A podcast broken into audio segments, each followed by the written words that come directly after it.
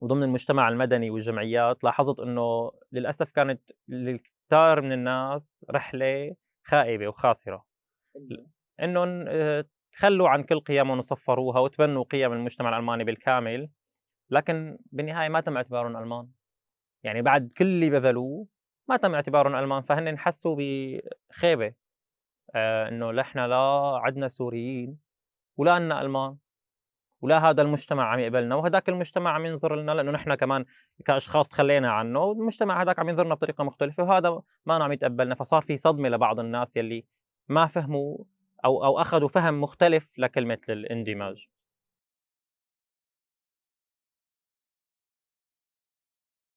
ضيف اليوم قصي الشيخ سليمان من الغوطة الشرقية ومن أشهر عباراته ولدي حلم على هيئة شرق تشرق منه الشمس من جديد. يا أهلا وسهلا قصي. أه بالعادة إحنا هون بألمانيا لما نسأل حدا كيفك يقول الحمد لله تمام. أنت كيفك اليوم بالتحديد؟ والله أنا كلمة الحمد لله معبرة عني حقيقة يعني. لأنه يعني ممتن الحمد لله لكل شيء عندي وما عندي كمان. نبدأ القصة من سوريا. أنت من دمشق من الغوطة الشرقية صح؟ بالضبط من قرية في الغوطة الشرقية أه كيف كانت حياتك بسوريا وبالغوطة قبل ما تيجي والله لألمانيا؟ نعم أنا من عائلة كبيرة نوعا ما يعني تقريبا بما انه إحنا ضيعه 2000 نسمة اسمها بزينة صغيرة كتير مو معروفة يعني حتى ناس من ضمن الغوطة ما بيعرفوها وهي عدة عوائل كبار يعني فأنا من أحد هاي العوائل يعني ضيعه ضعيفة الخدمات حتى رغم قربها من دمشق يعني 25 دقيقة الواحد بيكون بساحه المويين لكن خدمات فيها جدا ضعيفة. كانت هي ريف يعني فكمان نحن عندنا بساتين بشارك أحيانا بالموسم بتقطيف بحواش بنسميه حواش الجارنج حواش المشمش فكانت يعني حياة ريف جميلة جدا يعني بتمناها لأي طفل إنه يقدر يعيشها كمان. وبعدين بعد كيف كانت حياة المدرسة؟ بالفترة هذيك؟ كمان سؤال مناسب ليدل أكثر عن بزينة نحن في عنا ببزينة مدرسة للثانوية للإعدادية وما عنا ثانوية فكنا مشان الثانوية نضطر نطلع على مناطق أخرى على ضيع أو بلدات قريبة من ضيعتنا فأنا درست للتاسع بزينة وبعدين عملت الثانوية بالملاحة قريب من من ضيعتي تماما لما صارت الثورة كنت أي صف؟ كنت صف حادي عشر بداية الثورة بين العاشر والحادي عشر هي تقريبا. أوكي. أه كيف كانت الحياة بالفترة هذيك بفترة المظاهرات فترة الثورة مع المدرسة وبالغوطة؟ كيف كانت الأجواء؟ والله كنا مبدئيا كناس عاديين يعني تفاجأنا بعنف الجيش. يعني كنا بما انه ضيعه صغيرة فما رح يكون فيها أحداث لا سياسية ولا ثقافية يعني أحداث جدا منخفضة فيها لأنه كل الموجودين أقارب ومعارف. فتفاجأنا بحواجز الجيش اللي توقف تنزل الشباب تذلهم وتهينهم آه، بردة الفعل العنيفة وبعدين بحملات الجيش اللي تفوت تقتحم لما كثرت الأحداث. هي دغري من أول شيء ولا هي بعدين؟ بالبدايات كان في حواجز طيارة توقف الناس وتذلهم ينزلوا الشباب يضربوهم. فهذا كان بداية الأحداث لما كان لسه ما في شيء غير مظاهرات بالمناطق اللي حوالينا مثلا.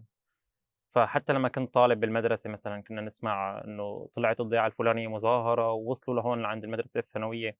درست أنا فعليا الصف العاشر بالنشابية وحادي عشر بالمليحة حادي عشر بكالوريا فكيف سمعنا كمان رحنا على الدوام المدرسة نهار الأحد سمعنا إنه الجمعة كان في مظاهرة هون وصلت للساحة والحاجز قوص عليها وراحوا ناس يعني. وهون بلشت نقطة التحول بإنه في عنف ضدنا في قتل إنه هذا الجيش ممكن يقتلنا. بلشت فكرة إنه مو فقط الموضوع خلاف على الرأي وسياسي وثورة إنما لأ في نقطة جديدة اللي هي في دم في قتل آه، أيام فترة المدرسة آه، شاركت بمظاهرات آه، رتبت هيك أشياء؟ والله فعليا بداية الثورة حتى يمكن قبل قيام الثورة كان يعملوا مسيرات وياخذونا كطلاب مدرسة. شاركت حتى بمسيرات التأييد لكن هي ما كانت بالنسبة لي مسيرات تأييد. كنت طالب مدرسة من ضمن كل الطلاب الكل يركب بالباص. تماما تفضلوا الكل بالباص. هي كانت شيء إنه لأجل الوطن وفي مؤامرة. هذا بالبدايات يعني يمكن حتى إما قبل 15 آذار 2011 أو خلال هي فترة الشهر شهرين. لكن بعد بعدة شهور لما بلشت تتوضح الأمور وكنت وقتها بعمر يمكن 15 16 فأكيد أخذت موقف آه، من البدايات الحمد لله وحتى كنت كشاب صغير يعني آه، جدا متحمس للموضوع وحتى مستعد خاطر وكنت آه، أنا ورفقاتي نحفز بعضنا وطلعنا حتى نظمنا مظاهرات. هذا الشيء صار يعني أخذ وقت لحتى صار في إنه نحن نحس إنه نحن بنقدر كمان نعمل شيء فبالصف الحادي عشر كنا أنا وأصدقاء عملنا عدة مظاهرات يعني كطلابية. طيب بالفترة هذيك آه، كان في طلاب كثير يشاركوا ولا في كثير يخاف إنه من الاعتقال من المخابرات أو الأهالي يمنعوا الأولاد والأطفال إنه يشاركوا؟ والله كان الخوف كثير يعني والمشاركة نسبيا ما كانت عالية لكن التضامن كان عالي يعني كل الطلاب بالمدرسة كلهم كانوا عندهم رأي إنه هي ثورة محقة لأجل مطالب عادلة لكن إنه المظاهرة فأنت عم تنتحر تجي السيارة تبع الأمن بعد شوي بتعبينا بالسيارة وبيختفي الشخص فاللي بده يفوت مظاهرة عم ينتحر. ففعليا الأعداد ما كانت كبيرة بس لكن يعني لما كانت تصير حتى هي أحد التجارب اللي ما بظن في إنسان ممكن يعيشها بمكان آخر غير بظروف مشابهة للي صارت بالثورة بسوريا. الانتقال من حالة الخوف لحالة الشعور بالعظمة إنه أنا هلأ متحدي دولة دكتاتوريه متحدي أجهزة الأمن وأنا عمري 16 17 سنة. وطلعت بمظاهرة صرخت الله أكبر من إنه الله أكبر منكم والله أقوى منكم. فكيف حالة الخوف تتحول لحالة فخر واعتزاز وقوة؟ رغم إنه نحن عارفين إنه ضعيفين لكن حالة من التحدي والشعور هذا العظيم اللي ما بنساه بحياتي فعليا يعني. آه كان في أنا قريت لك إنه كاتب مثل الخاطرة قصة أستاذ القومية. نعم. احكي لنا عن هي القصة. فعليا هي بالصف الحادي عشر. كنا كمان كطلاب جدا جريئين نناقش الأساتذة ونطرح آرائنا واحيانا الأساتذة نستغرب منهم جمودهم أو خوفهم أو حتى كان في بعض الأساتذة أو أستاذ واحد كان مؤيد يعني نناقشه وكنا نصر عليه إنه كيف أنت بتتخذ هيك موقف باي بأي حق بأي طريقة. لكن الأساتذة اللي كانوا واعيين آه الله يوجه له الخير هلأ أستاذ القومية كان فوقتها قلنا وقتها كان مبلش العنف مزبوط يعني وقتها كان في حالات الاعتقال كثيرة بلشت حتى معارك حملات الجيش كانت تفوت يعني كان في يحصل انشقاقات. هي بداية تشكيل تشكيل الفصائل والثورة المسلحة تحولها لثورة مسلحة. كان في الجيش يعمل حملات ويقصف أثناء الحملات أو قبل الحملات وبعد الحملات يفوت يعتقل ويقتل مدنيين فقالنا الأستاذ إنه مو هلأ بنشوف آثار هذا الشيء اللي عم يصير. هذا الكوارث اللي عم تصير هلأ لسه ما شفناها كوارث لسه لقدام بعد سنوات لأنه هذا الموضوع فيه حمل نفسي على الناس ما بيتحملوه. فالناس رح تطلع أمراض وتطلع لعنا لسه لقدام مصائب نفسية. وحقيقة هذا اللي شفناه يعني بعد سنوات. مثل شو تقريبا يعني شو الأشياء اللي صارت بالناس بعد هي الفترة؟ هلأ الحالة اليأس حالة حالات الاكتئاب الكثيره وحالات يعني كثير ناس مرضوا فعليا عصبيا. أنا مر علي أنا اشتغلت كمتطوع مترجم في ألمانيا هون. مرت علي حالات لأمهات. أحد الأمهات فقدت أطفالها بالقصف. طلعت مع زوجها اللجوء برحلة اللجوء مات زوجها وصلت وحيدة لهون. يعني قصتها مؤسية جدا جدا يبكي القلب منها. يعني هي المخلوقة وصلت لهون وحيدة. كانت في مخيم اللجوء حاولت تقتل نفسها. بطريقة يعني حتى مو تقتل نفسها تأذي نفسها. حاولت تحرق حالها بالمكوايه تحرق وشها وحرقت وشها فعليا. فلما رحت معها أنا على الدكتور فتنا الدكتور كان لأجل الصدفة طلع الدكتور جوا بيحكي عربي لكن أنا كنت موجود معها يعني وعم ساعدها وأدعمها انه لا تاكلي هم وتحسني تحكي هي كبيرة بالعمر حتى الستينات أواخر الخمسينات. فبعد ما حكيت القصة فبيطلع فيني الدكتور بيقول لي يعني كيف الإنسان بده يمر بهيك شيء وما يمرض؟ طبيعي يمر بهيك شيء طبيعي يمرض الإنسان طبيعي يحاول يقتل نفسه. يعني قدامها صار هذا الحكي يعني حتى الدكتور النفسي ما استغرب من الحالة اللي وصلت له. فهي أحد الحالات الأمثلة المباشرة يعني. وطبعا في آلاف الحالات ما في سوري بظن ما أنا مصاب بقلبه وحزين وحاسس بجروح نفسية كبيرة يعني. طيب بعد هي الفترة كيف آه، طلعت من الغوطة؟ والله طلعتي كانت بال 2013 قبل الهجوم الكيماوي بعدة أيام كانت زيارة لبيت جدي إلى منطقة التل كمان قريب من الشام. أه، وأنا بالزيارة هنيك حصل الهجوم الكيماوي حضرته على الأخبار لكن كنت عم أسمع كمان من قرايبينا إنه كيف الموضوع جدا كارثي قديش نحن ضيعتنا ما تأثرت كونها بعيدة شوي. القصف حتى كان هو محدود بأماكن أحياء صغيرة يعني حارة تنزل عليها. آه، يستشهدوا السكان الموجودين ضمن حارة أو حي وعدة أحياء تم استهدافها. بس كيف إنه عدد؟ لأنه في أكثر من 1500 مصاب هدول ما ما بتسعهم. مشفى واحدة ما بتسعهم مشفى ما بتسع فكيف الناس وصلت إلى أقصى؟ يعني وين في نقطة طبية؟ وين في مستوصف تم اسعاف ناس لها. ووصلت الكارثة دريت فيها المنطقة كلياتها. فكان شيء يعني خبر جدا مؤلم إنه كان شيء صدمة حتى على على الجميع إنه في حالات قتل في حالات قصف في أسى لكن لهالدرجة تم قتلنا بالكيماوي. فسبحان الله مرتبط هذا الموضوع بخروجي من الغوطة فأنا من بعدها ما عدت رجعت لأنه كمان بعد منها ضاق الحصار وأنا كنت هي كانت كنت أول سنة بالبكالوريا اللي بالمليحة. المدرسة انقصفت كمان فعليا. إجت قذيفة على باب المدرسة فسكرناها وما عاد داومنا والمدرسة كانت قريبة من أو مدينة المليحة في يعني لحد داخلها في منطقة عسكرية هي المنطقة العسكرية كان يطلع منها القصف على باقي مناطق الغوطة. فلما كنا نحضر دروس نسمع القصف يطلع من عنا ونسمع شلون ينفجر جوا تنفجر جوا القذائف بالضياع الثانية والبلدات بالغوطه الشرقية. طيب آه، شعورك كطالب أثناء الدرس بالشيء اللي عم يصير؟ طبعا شعور قهر كبير وصراحة وهي شغلة لازم يعني أنا بستغرب كمان من الناس ما بتفهمها. ردة فعلنا كانت هنيك كطلاب على هذا الجبروت والطغيان كنا نحن كطلاب نقول الله أكبر الله أكبر. طلاب ضمن الدرس. لكن نحن يعني ما نتحمل أنفسنا وتسمع المدرسة كلياتها كل الطلاب يصيروا الطلاب يقولوا الله أكبر الله أكبر. يعني هو ليست رسالة دينية العالم بتقول إنه تم اسلمتها وهدول في تخوف من المسلمين وتخلف تخوف من الإسلاميين. لا هي كانت ردة فعل على هذا الطغيان. يعني شيء شيء أكبر من هذا الطاغية اللي هو الله عز وجل. ف هي هي جزء بحس إنه دائما مهم نوضحها حتى ما يفكر الإنسان إنه هي أنا قلت الله أكبر فأنا جاي بدي أعمل دولة خلافة وأنا جاي أعمل فصيل إسلامي. إنما هي جزء من من الثقافة من لغتنا العادية من ردة فعلنا. ومشاعرنا كانت كنا نشوف الظلم بعيننا وصرنا ما عاد في مجال يعني الواحد يقول إنه إنه ممكن أو مو ممكن عم يضربوا ناس مسلحين عم مين اللي عم يضرب تفجيرات ارهابيه لا. يعني كانت كانت الحقيقة المطلقة. نسمع القصف من وين طالع ونشوفه وين نازل. وحتى كنا نسمع كمان صوت سيارات الاسعاف هي وجايبة عم تجيب كانت المليحة فيها مشفى يجيبوا الجرحى الشهداء والمصابين. ونشوف كمان كنا مثلا بأحد المرات كنا طالعين من المدرسة شفنا كيف سيارات محملين المدنيين حتى سيارات ما انها إسعاف سيارات عادية يعني سيارات مدنية عم تسعف مدنيين آخرين. كيف عم يسعفوا أطفال؟ مرة من المرات هذا القصف اللي طلع من جنب مدرستنا صاب ساحة جنب مدرسة بدير العصافير أطفال كانوا عم يلعبوا.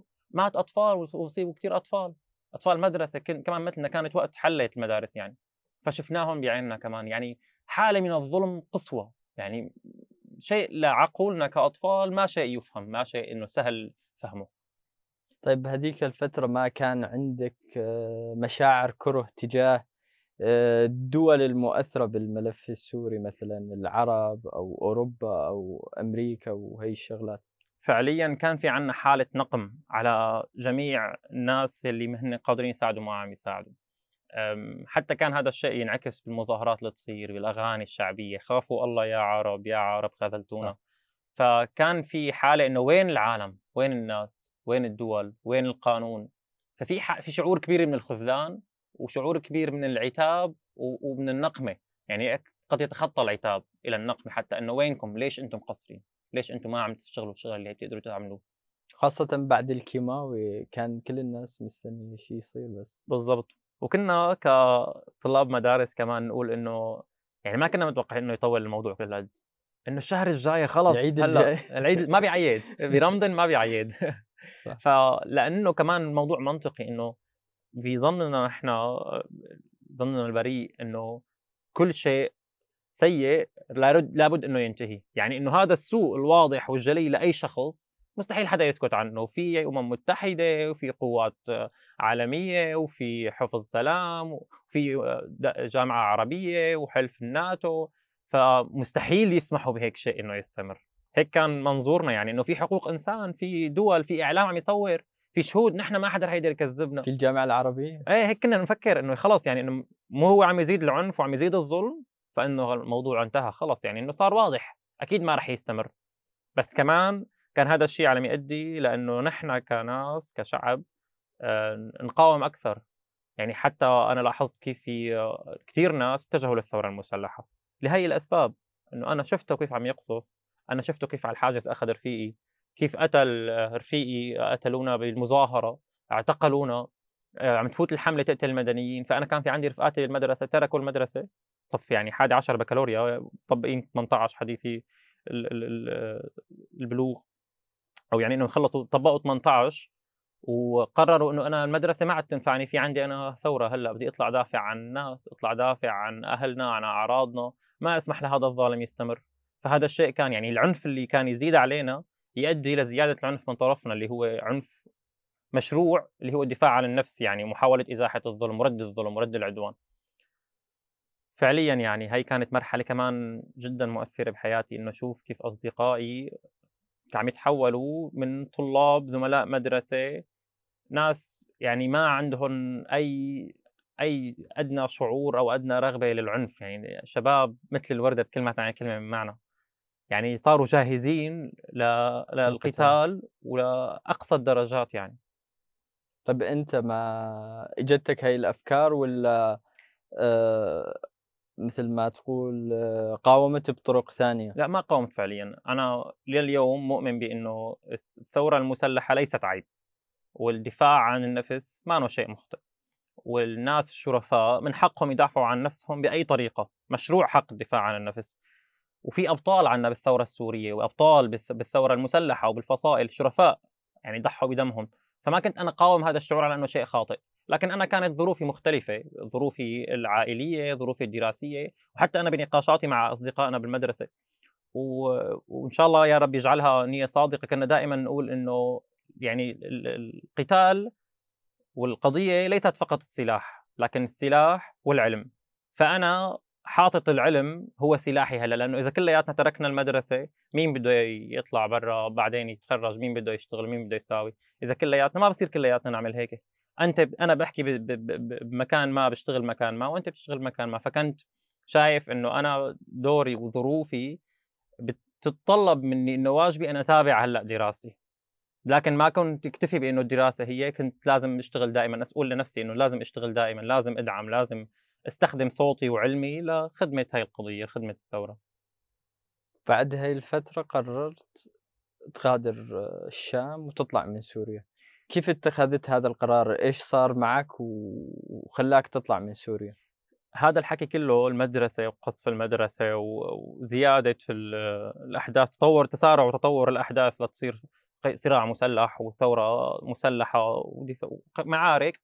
ف خلال هاي الفترة تابعت البكالوريا وأخذتها من ثانوية قريبة بمدينة قريبة كمان كانت آمنة نسبيا. ولكن لما مثل ما قلت لما طلعت بزيارة على هاي المدينة اللي هي مدينة التل آه، تم حصار الغوطة فما عاد في مجال للعودة فانقسمت عائلتنا. يعني عندي أخوتي كانوا موجودين في الداخل وأنا ووالدتي مع أخواتي الصغار كنا موجودين في الخارج. آه، فانقسمت العائلة وأهلي وأعمامي وأقاربي ورفقاتي جوا ضمن الغوطة عم يعانوا من الحصار.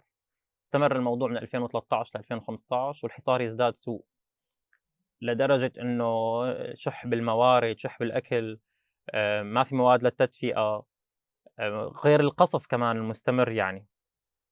آه، لحد بال 2015 شفنا إنه وصلنا لحالة من ال من ال اليأس. خلينا نقول إنه اليأس ليس من القضية إنه القضية ليست صحيحة ليست عادلة إنما الموضوع طلع من إيدنا. إنه كأفراد يعني كقصي كشخص عادي ما عاد قادر مؤثر بإنه أعمل أي تغيير هون بسيط. وحتى الموضوع إنه مو بس أنا يعني حتى كعائلتنا كأخواتي الشباب كمان نفس الشيء إنه ما عاد قادرين نعمل شيء. إنه جربنا عدة أشياء والموضوع صار خرج عن عن إيدينا. فنحن لازم نرجع نشوف كيف نقدر نكون مؤثرين أو على الأقل ننجو بحيث إنه نحن نقدر نكون كنفسنا سليمين حتى نقدر نشتغل إذا أردنا إنه نشتغل شيء.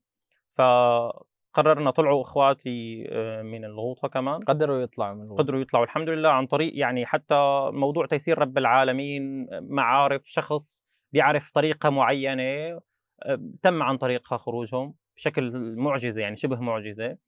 آه، والحمد لله تم الموضوع بسلام يعني بفضل من الله. يعني هذا كله تيسير يعني شيء معجزة حرفيا يعني إنه ما شيء متوقعه الواحد. وكيف عايشين ضمن الحصار بين يوم وليلة؟ في شخص بيعرف الطريقة الفلانية ممكن نساوي كذا بنقول كذا بنحكي هالكلمتين للشخص الفلاني وبيمشي الحال. وتم الموضوع بفضل من الله. فبس لما طلعنا آه، تطلع من الغوطة فبالتالي طلع الشخص إلى سيطرة النظام المناطق سيطرة النظام. فبالتالي في خطر كبير إنه يتم اعتقال الشخص أو تجنيده حتى. الحواجز مشان الهوية. بالضبط. فكان القرار إنه ما راح نبقى ضمن مناطق النظام. الموضوع جدا خطر وما بدنا كمان نضر أي أحد يعني. آه، لأنه أنت مجرد وجودك كونك من الغوطة كشخص من الغوطة فهذا شبهة يعني. خصوصا إذا كنت أنت شخص معروف إنك مع الثورة إنك عندك رأي معارض للنظام فخطير الموضوع. صار معك شيء على الحواجز مواقف؟ لله الحمد مدينة التل كانت ما كان فيها ضمنها حواجز فكانت حركتي محدودة ضمنها. لكن لما كنت روح على الجامعة لما أخذت البكالوريا وصرت سجلت بالجامعة بدمشق وصرت روح. كنت روح بباص الطلاب رايح راجع فالتدقيق يكون أقل. لكن رغم هيك لما يعرفوا إنه أنا ملغوط فكان دائما نظرات الكره ونظرات يعني حقد ضدي إنه أنا من الغوطه وبنفس الوقت كانت هي تشعرني بشيء من الداخلي من الحزن العميق. لكن برضه احس بداخلي بقديش في عزة. إنه أنتم شاب صغير عمره 18 سنة خايفين منه جواتكم. ليش؟ لأنه من الغوطه الشرقية. قديش أنتم على باطل وطغاة وقديش نحن على حق ومخوفينكم. يعني كان حتى كثير مواقف مرت مواقف مذلة ومسبات و... وانت إرهابي وانت بدنا نروحكم وانت كذاب وانت وانت. يعني كان في دائما هي محاولات الاستفزاز لكن ضمن كل مجموعة طلاب يعني. والحمد لله الموضوع كان يمشي على خير يعني بفضل من الله كمان يعني. ما انه الموضوع بشيء طبيعي إنه أنت تمر كل يوم. لكن يعني ما بيخلو يوم من غير ما كنت أسمع كلام أو بهدلة أو استفزاز بطريقة أو بأخرى على الحواجز. نعم. وبعدين آه قررت تطلع من سوريا. هذا كان بنهاية 2015 تقريبا. بالضبط هذا الحكي بوسط يعني تقريبا بشهر 7 2015 نص السنة. فقررنا إنه خلص نطلع. طلعوا إخواتي فلما امنا إنه إخواتي طلعوا أنا كنت قادر أتحرك. إخواتي حتى ما كانوا قادرين يتحركوا يعني كمان طلعتهم من البلد كمان كانت كمان مثل ما كل السوريين. بدك تلاقي حدا تدفع له مصاري شوفير يمرق عن الحواجز. تم الموضوع هيك وتم الحمد لله طلعوا أخواتي. فالمرحلة اللي بعدها إنه أنا لازم صار اطلع من البلد لأنه لما شاب بصير فوق 18 صار في خطر عليه. خدمة الجيش. الجيش ومو بس الجيش أنت خطأ أنت كشخص من الغوطة الشرقية أنت شخص مشبوه. فعليا حتى نكون يعني نحن منصفين مو بس الناس اللي من الغوطة الشرقية أي شاب آه، بسوريا آه، هو مشبوه. أي شاب من المناطق يعني ما من مناطق معروفة إنها مناطق آه، موالية فشخص مشبوه فهو عليه خطر. يعني ممكن اللي على الحاجز ما يعجبه شكلك ينزلك وتروح تعتقل وما عاد يعرفوا أهلك وينك خلص انتهى الموضوع. فخطر على كل إنسان ففي خطر مضاعف إذا أنت كنت من منطقة معروفة بإنها هي مع الثورة مثل القطشرية. يعني حتى أنا رفقاتي بالجامعة كنا لما نطلع نمشي برات الجامعة على على الباص يعني أو نمشي حوالين الجامعة يخافوا من المشي معي. يعني يحبوني مو إنه يخافوا مني لكن يقولوا لي إنه شمسة المشي معك. إنه مرة من مرات ماشيين أنا ورفقات وقفت سيارة مفيمة جنبنا إنه كل واحد مشي بطرف. ما بنعرفه. لأنه بنروح كلياتنا. يعني بينتهي الموضوع. كنت حتى في رفقات يتاخذوا إذا ما تم اعتقالهم يتاخذوا على السخره ياخذون على خطوط الجبهات يعبوا اكياس رمل لأنه هن مدنيين ويفرجون إنه مدنيين فما يقوص عليهم الجيش الحر من جوا لأنه يعرف إنه مدنيين. فياخذون يعبوا اكياس رمل على الجبهات ويصفوها بالمناطق المرصودة. يعني كان استخدام المدنيين مو بس كدروع بشرية لا ك... كعمال للجبهات بمكان خطر. يعني كان الموضوع غير قابل للتحمل اطلاقا و... فقررنا إنه نطلع برات سوريا. وفعليا طلعت يعني من سوريا إلى تركيا لالمانيا عن طريق طيب البلقان. بس لحظة. لما طلعت من الشام آه، شو كان شعورك؟ إنه أنت تركت الغوطة هلأ وتركت الشام وأنت طالع. إيش كان الشعور بهذيك اللحظات؟ والله معظم الوقت وأنا برات الغوطة عندي إحساس بالقهر داخلي كبير جدا. إحساس بالظلم كبير جدا. يعني لما حتى طلعت من الغوطة بتذكر لما عم شوف هدول العساكر هدول اللي كانوا عم يقصفوا علينا هيك أسأل حالي بيني وبين نفسي. يعني مريت على عدة حواجز. هدول اللي كانوا عم يقصفوا علينا هدول اللي عم يعتقلونا الله يلعنهم. إنه هدول هن أنا شايف الأعداء الحقيقيين اللي هن عم يقتلونا شايفهم تحت عيني فكنت حاسس بظلم كبير وبقهر كبير داخلي. وما قادر تعمل شيء يعني أنا شو شخص عمره 18 سنة آه، أعزل يعني شاب صغير شو قادر تعمل؟ إحساس بالعجز بكامل المعنى. فلما طلعت يا سيدي لما قطعت حدود السورية فت بالمصنع اللبنانية حسيت شعور طلعت على لبنان. الحرية تماما من أوكي. سوريا عن طريق لبنان إلى تركيا. هيك كان الطريق وقتها. فحسيت بشعور الحرية. أقسم بالله حسيت بإحساس مثل كأنه طير كان بقفص وطلعته. إنه أنا ما عدت إنه في لحظة إنه هلأ رح يعتقلني. يعني انتهى. فلعنة الله على الظالمين. يعني هذا الإحساس حرفيا إحساس الإفراج عن عن محبوس يعني كان. وبعدين من لبنان آه إلى على تركيا عن بالضبط طريق. البحر. عن طريق البحر okay ومن تمام. تركيا؟ من تركيا إلى اليونان كمان عن طريق البحر okay. آه، لكن هالمرة برحلة لجوء يعني مو رحلة حجز وطلع هالمرة مثل ما بيحجز واحد بيسافر لا. أنت وأهلك كلكم طلعتوا؟ أنا وأخواتي الشباب نعم. إيش كانت ال- اللحظات آه، إنه أنت وأخوتك طالعين آه، لاجئين كان في مشاعر؟ آه، إنه فجأة بالبحر احتمال تموت احتمال تغرق احتمال لا سمح الله أحد من إخواتك يصير عليه شيء. كيف كانت المشاعر بهذيك اللحظات؟ هلأ أكيد الموضوع كان آه، يعني ما سهل وما لعبة وما شيء آه، ما خطير لأ شيء خطير. لكن للأمانة كنا يعني شايفين الموضوع أسهل وأهون بكثير من اللي شفناه وأهون بكثير من اللي صار معنا بسوريا. ورحلة اللجوء ما انها المشكلة. إنما هي الوسيلة لحياة آه، أفضل حياة آمنة سليمة للإنسان يقدر يتابع بحياته ويشتغل على نفسه. ف يعني كان في خوف لكن ضئيل جدا والله. يعني ما ما بتذكر حالي كنا بمرات خوف إنما إنه خلص جاهزين ومتوكلين على الله وماشيين. طيب ما صار معاكم شيء على الطريق؟ ولله الحمد ما صار شيء. العكس اللي صار اللي هو كنت شوف كمان أشياء يعني كمان حس بشيء اسمه تيسير رب العالمين. يعني نحن ماشيين بطريق تلاقي الطريق مثلا تسمع من العالم إنه هون في مشاكل في عصابات هون في الشرطة تعتقل ناس على الحدود كذا. نحن نجي ما نشوف حدا الطريق يكون ميسر. الناس مثلا هون تكلفة كتير كبيرة تكون على الشخص بده يدفع عدة آلاف. نحن نجي ناخذ تاكسي عادي ويمشي الحال وندفع مبالغ ما إنها طائلة مثل اللي الواحد لازم يدفعها. يعني كنت حس دائما أنا ماشي في تيسير. في تيسير وقول هلأ هذا والله أعلم ببركة دعاء الوالدة. ف يعني هاي كانت شيء إيجابي مختلف عن ال- عن العادة اللي كنت أحس فيها أي نعم. وبعدين كانت ال- الوجهة ألمانيا ولا كان في وجهة ثانية ووقفتوا بألمانيا؟ لا كانت الوجهة المانيا فعليا. كيف كان شعورك بأول يوم وصلت فيه على ألمانيا؟ والله كنت متعب جدا. كانت رحلة جدا متعبة. هي رحلة كانت يعني فيها شيء من المغامرة. هي هي الصحي العبارة الصحيحة اللي بتوصف فيها فيها ما فيها خوف إنما فيها مغامرة. يعني ما فيش ما شيء مضمون لكن خلص نحن ماشيين بهي الرحلة وما في شيء يعني ما في شيء أخطر من اللي شفناه.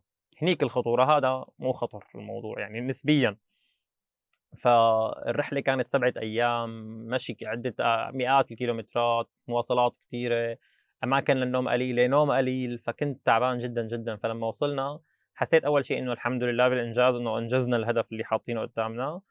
اللي هو إنه نحن نوصل لهذا البلد وبس بدي نام بدي تخت ومخدة وأخذ راحتي ونام بس فهذا كان أول كم يوم بألمانيا إلي كانوا عبارة عن نوم نوم. وراحة لما وصلت على ألمانيا وصلت على مدينة دورتموند صح؟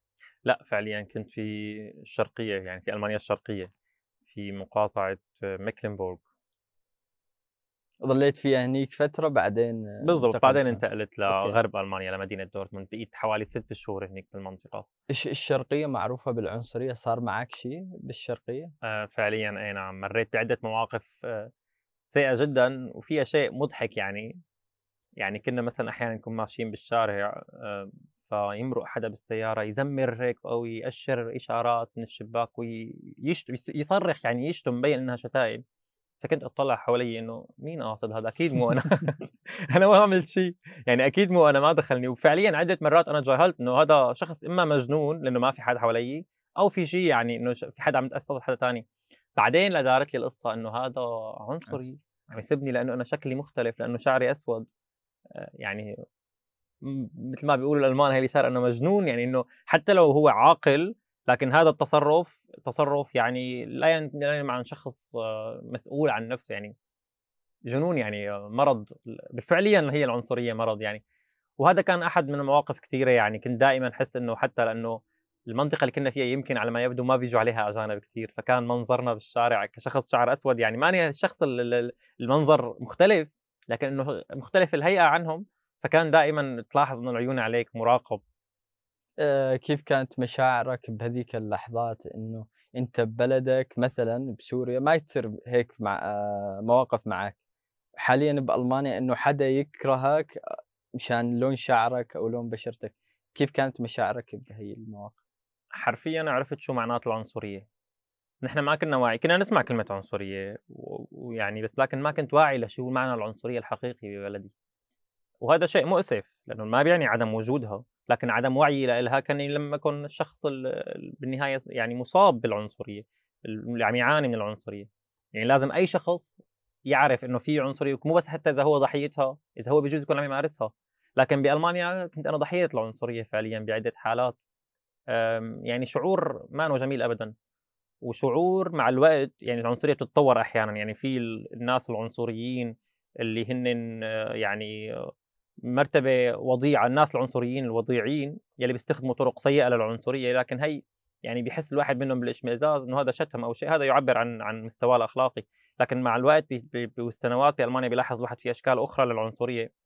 فبيوصل الواحد ل يعني في أكيد شيء سلبي وفي مشاعر سلبية وإحباط خصوصا إذا الشخص كان يعني عنده طاقة ومنطلق للحياة وبده يحقق فهذا الشيء محبط وبيخلي الشخص يخفف من إنتاجيته ضمن المجتمع اللي هو حابب ينتج فيه. لكن مثل ما عمول العنصرية بعدين تتطور وبتصير بأشكال أذكى من أناس آه، عندهم مكانات اجتماعية أعلى بطرق مختلفة بالدوائر الاجتماعية بدوائر الحكومية. بشوف الأشخاص كيف إنه هن عم يتعاملوا بطريقة غير أخلاقية أو غير صحيحة مع أشخاص فقط لأنهم هدول أجانب لأنه هدول مختلفين عنهم. فمع الوقت بحس الشخص آه، وهذا الشيء أنا وصلت له إنه يعني أنا ما في مثل بلدي. يعني أنا بالنهاية راحتي رح تكون لما برجع على بلدي. لأنه أنا بكون ما بكون غريب ما بكون في حدا ما أنا متمني وجودي. لأنه طبيعي أنتمي لهذا المكان. ف يعني حتى هي أنا بقول إنه إذا ألمانيا بتقول هي بدها تصير بلد هجرة ويكون فيها ناس من كل العالم ما رح يتم تحقيق هذا الشيء إذا ما كان من الطبيعي وجود ناس مختلفين. طول ما إنه وجود شخص مختلف عني غير طبيعي فهي غير بيئة آمنة يعني غير بيئة قابلة للتعايش مع بعضنا. أنت تشوف حاليا آه، في قابلية تعايش بألمانيا ولا الموضوع صعب شوي؟ من الطرفين. هلأ دائما في صعوبات الموضوع ما سهل. الجيد بالموضوع إنه في قانون لسه في دولة قادر الشخص يروح يشتكي يمشي لكن برضه ما شيء سهل. إنه إنه تسعى وراء القانون وتحصل حقوقك هذا كمان بده جهد نفسي وجهد مادي ووقت آه، لكن الحكومة عم تشتغل على هذا الموضوع وفي فئات من الشعب عم تشتغل على هذا الموضوع وفي تصارع يعني في تصارع بين الخير والشر خلينا نسميهم عم يشتغلوا ببعضهم. وحتى هذا الشيء أنا بشوفه يعني أحيانا بقول إنه إن شاء الله يلا بصير عندنا هيك مشاكل. نوصل لمرحلة من من التعايش إنه نحن نقول أخي أنت مختلف وأنا مختلف ونتصارع بشكل سلمي. يعني طالما إنه الصراع لساته سلمي وأنت عم تحكي آرائك وتهاجمني ما عندي مشكلة يعني بالهجوم وأنا أحكي آرائي وهاجمك لكن بشكل سلمي. فهذا شيء يعني مقبول مقبول نسبيا بالنسبة لوضعنا. لكن يعني هو شيء ما هو شيء جيد بالنهايه شيء سلبي شيء سيء إنه أنت تكون جزء من الشيء اللي عم يتم التعارك عليه بهذا المجتمع وتكون جزء ضحية الصراع بهذا المجتمع. ويفترض الإنسان يعني هون عندهم حتى إذا نحن حكينا الموضوع نسبيا كشخص سوري من منطقتنا فيها حرب وفيها مشاكل كتير بنشوف هون الوضع مقبول بألمانيا وبأوروبا. لكن كشخص بألمانيا بتشوف إنه هن من الصغر من الطفولة عندهم الرعاية وعندهم الوعي وعندهم التعليم والثقافة والإمكانيات المادية والزمنية وكل شيء وبآخر شيء بيطلع معك في هيك مشاكل اجتماعية وعنصرية لا غير مقبول. طيب تشوف السوريين أو العرب بشكل عام قابلين للاندماج بالمجتمعات يلي وصلوا له؟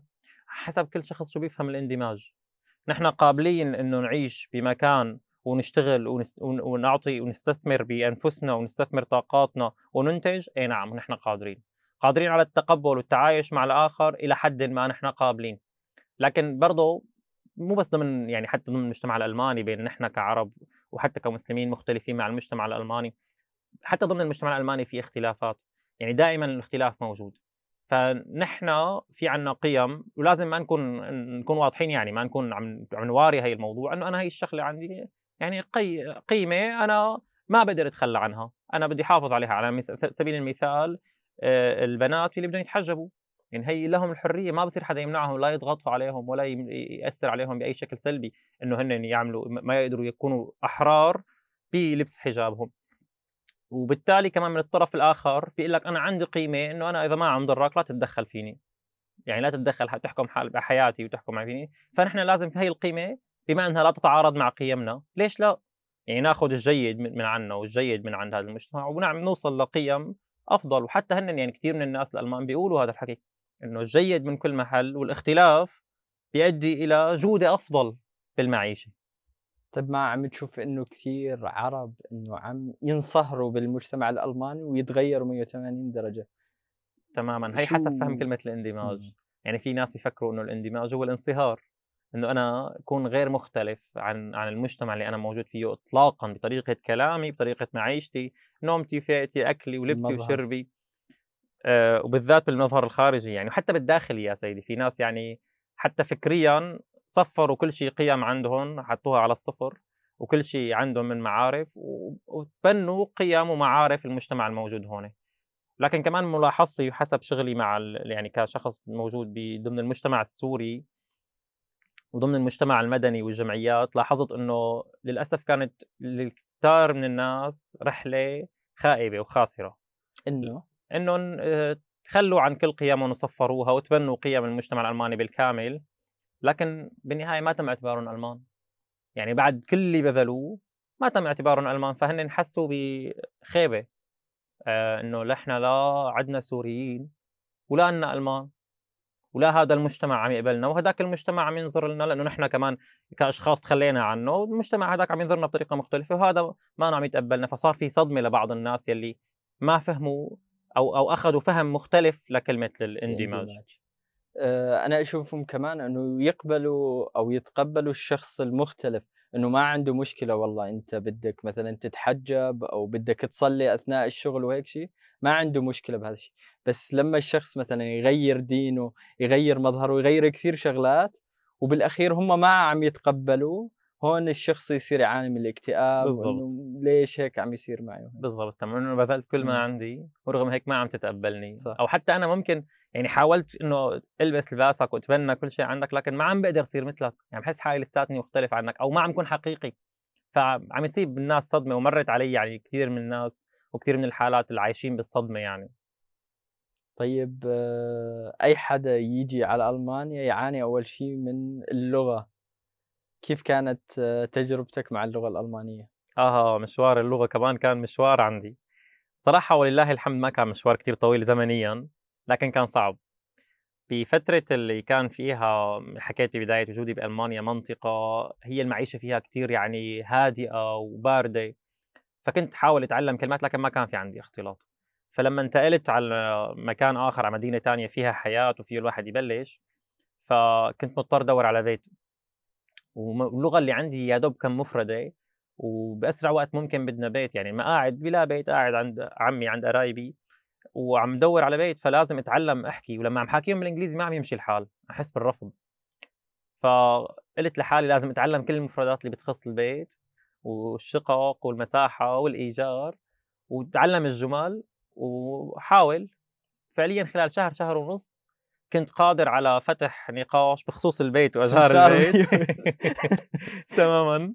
مع مع الشقه والحمد لله يعني خلال فترة الشهر قدرت إني ألاقي بيت بمنطقة يعتبر فيها إيجاد سكن من الأمور الصعبة. فكان هذا الحكي أثر علي كيف لغويا. يعني أنا بعد هالمرحلة كنت صفر حرفيا. صرت قادر أفتح حوار. فرحت بعد منها سجلت بالمدرسة اللغة بعد ما أخذت بيت واستقريت. فبفوت لعند المدرسة لعند مديرة المدرسة معهد لغوي يعني فبقول لها بدي اسجل بكورس الكورس الأول الكورس رقم واحد. فبتقول لي إنه ليش لا تسجل برقم واحد؟ هن الكورسات هن A1 A2 A1 A2 B1 B2 فبتقول لي ليش لا تسجل بالكورس رقم واحد؟ تعال على الكورس على الكورس رقم اثنين على الأقل. قلت لها لا شو الكورس رقم اثنين؟ أنا ماني دارس قبل هيك لغة. بدي أسس. ما عندي مؤسس أنا ماني ماسك الكتاب وفاتح وقاعد دارس القواعد وهيك قصص. قالت لي بس ليك عم تحاكيني. عم أنا خفت إنه تروح تحطني بمستوى أعلى من مستواي فبالتالي أخسر شيء. فقلت لها إيه بس أنا ما بعرف بالضبط يعني إنه في أنواع الأزمنة وهيك. فقلت لها الزمن الماضي الكذا أنا هذا ما بعرفه. قالت لي ما في مشكلة خلص ما تاكل هم رح نفوتك هلأ لجوا بنعمل لك فحص وبيمشي الحال. ففتت على الصف بعد شوي فكان أول يوم دوام عندهم بالكورس فالانسه بتقول أهلا وسهلا فيكم بالكورس الثالث من اللغة يعني مو الثاني. أنا هون يا لطيف شو هاد؟ أنا على أساس أول قالت لي المديرة ثاني فوت لعند الانسه بتقول لي انت هلا فيك بالكورس الثالث اللي هو ال B eins يعني. فبعد هيك دقيقة برفع إيدي بقول لو سمحت يمكن في شيء غلط أنا فوتوني على الصف الغلط. أنا ما مكاني هون أنا شخص جاي بلش تعلم لغة من البداية. قالت لي ليش؟ هيك عم تحاكيني شلون بدك تتعلم لغة من البداية؟ آه بعدين اصبر شوي ما تاكل هم نحن صح قلنا الكورس الثالث بس نحن كنا مستعجلين وهدول الصف كله قديم ببلش معي من البداية. بس ما تاكل هم ممكن تناسب عنا رح نوزع هلأ ورقة اختبار وحسب الاختبار بنحكي. فكتبت الاختبار والحمد لله كان الاختبار يعني حتى حسب ما الانسه قالت إنه أفضل بكثير من الطلاب اللي مبلشين. فبلشت معهم بهذا الكورس وفترة يعني قصيرة نوعا ما يعني حد فترة تقريبا 10 أشهر كنت آخذ المجال الأخير المستوى الأخير من اللغة اللي هو C eins باللغة الألمانية. مشان تشتغل ولا تدرس جامعة؟ مشان الجامعة لأنه أنا من البداية حتى يعني حتى من لما بدي أطلع من سوريا قبل ما أطلع قلت إنه أنا شو رح ساوي؟ ليش يعني ليش بدي أطلع برات البلد؟ فكان الفكرة إنه أخي برات البلد ممكن الواحد يتابع يشتغل على حاله مو أنت قلت العلم هو أداة فالعلم بالبلد يعني ممكن قد ما أقدر أكمل فيها فخليني تابع علمي يعني هدفي من البداية خروج إنه تابع علمي وتابع شهاداتي ودراسة فكان الهدف الدراسة وبالفعل بعد ما أخذت المستوى اللغوي المطلوب عملت آه، بحث عن الجامعات وعن الأفرع الموجودة واخترت فرع دراسي لقيته مناسب لإلي ومناسب لقدراتي شو هو؟ اللي هو نظم معلومات اقتصادية غير موجود بدرجة بكالوريوس عندنا بالجامعات السورية موجود كتخصص يمكن بماستر في جامعة في جامعة أحد الجامعات السورية لكن غير غير شائع يعني. وبلشت فيه بفترة يعني نسبيا كمان قصيرة. اللي هو Wirtschaftsinformatik بالضبط هو Wirtschaftsinformatik okay. وكيف كانت الدراسة لغة الجديدة نظام جديد كيف كانت تجربتك في الجامعة؟ والله كمان عن حياتي الجامعية فينا نحكي كثير كانت تجربة كمان مو سهلة للأمانة. يعني أول ما بلشت في أول كم محاضرة كنت أفهم فقط أدوات الربط. أوند أودا فيحكوا ما عم بفهم عليهم. فحسيت بصدمة كثير كبيرة وقاعد هيك صافن بالبروفيسور. هو عم يحكي برا إنه أنا إذا رحت اشتغلت هلأ مو أحسن لي. يعني أنا هلأ بروح بشتغل بيطلع لي راتب وخلص أنا هون ما عم بفهم شيء خلص أنا يعني بشكل أو بآخر ما مكاني هون. يعني أنا يبدو إنه مو مكتوب لي إنه كمل دراسة. فخلصت المحاضرة فجنبي طلاب آه، برضه هون هن ألمان فبقول لهم إنه كيف الوضع؟ فهمتوا شيء بيقوم يطلع فيهم لا ما فهمنا شيء فأنا قلت يعني شعور شوي من الطمأنينة أوف الألمان أنا إنه الموضوع مو بس لغة معناتها هلأ في مشكلة لغوية لكن مو بس لغة يعني فايتين على مكان بيحكي لغة خاصة بهذا المكان لغة تخصصية بسموها حتى فخش بخاخر فكانت هي الأحد أول شيء إنه لا طول بالك طول بالك مو أنك الوحيد بهي المشكلة. بعدين آه، حاولت تتعلم مفردات الفاخ وهي الشغلات؟ والله أحد أحلى الشغلات اللي صارت معي اللي هي إنه دورت على شخص يكون بيشبهني حدا سوري صديقي آه، اسمه سعد كمان. التقيت أنا وياه وطلع عم يدرس نفس الفرع وقررنا إنه ندعم بعض ونساعد بعضنا. فقررنا إنه هي المحاضرات فيها مشكلة لغوية؟ تعال نترجم المحاضرات تعال ندرس. فنقضي ساعات طويلة بالنهار ترجمة. عم نترجم المحاضرات ونتعلمها. وشوي شوي الموضوع ما كان سهل لكن لاحظنا تطور يعني. يعني أول مرة تاكل معنا المحاضرة ست ساعات بعدين أربعة بعدين صرنا المحاضرة وندرسها بعد منها. يعني مشي الحال الحمد لله. أه صار معك شيء أثناء فترة الدراسة؟ لأن أغلب الناس هون أول فترة يعانوا من اكتئاب بعدين هذا الشيء اثر على حالاتهم الصحية. نعم. صار معك شيء بهي الفترة؟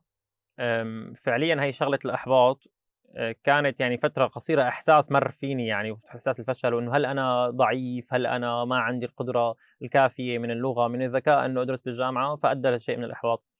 لكن الحمد لله بوجود الأصدقاء يعني كان الموضوع قابل لإنه لا ما يعني في أمل لا في نحن عم نشتغل. لكن فعليا أنا كنت تحت ضغوط الدراسة وموضوع العائلة وانقسام العائلة. ومتابع للأخبار ومتابع لأخبار أهلي وقرايبيني وأصدقائي بالغوطة الشرقية وكان وقتها في قصف وفي معارك عم تصير كمان. 2018 2018 بالضبط. فكنت تحت ضغط نفسي هائل. فحتى يعني مرضت التهاب من التهاب عصبي يعني التهاب عصبي بيؤدي ل آه، شلل وجه نصفي.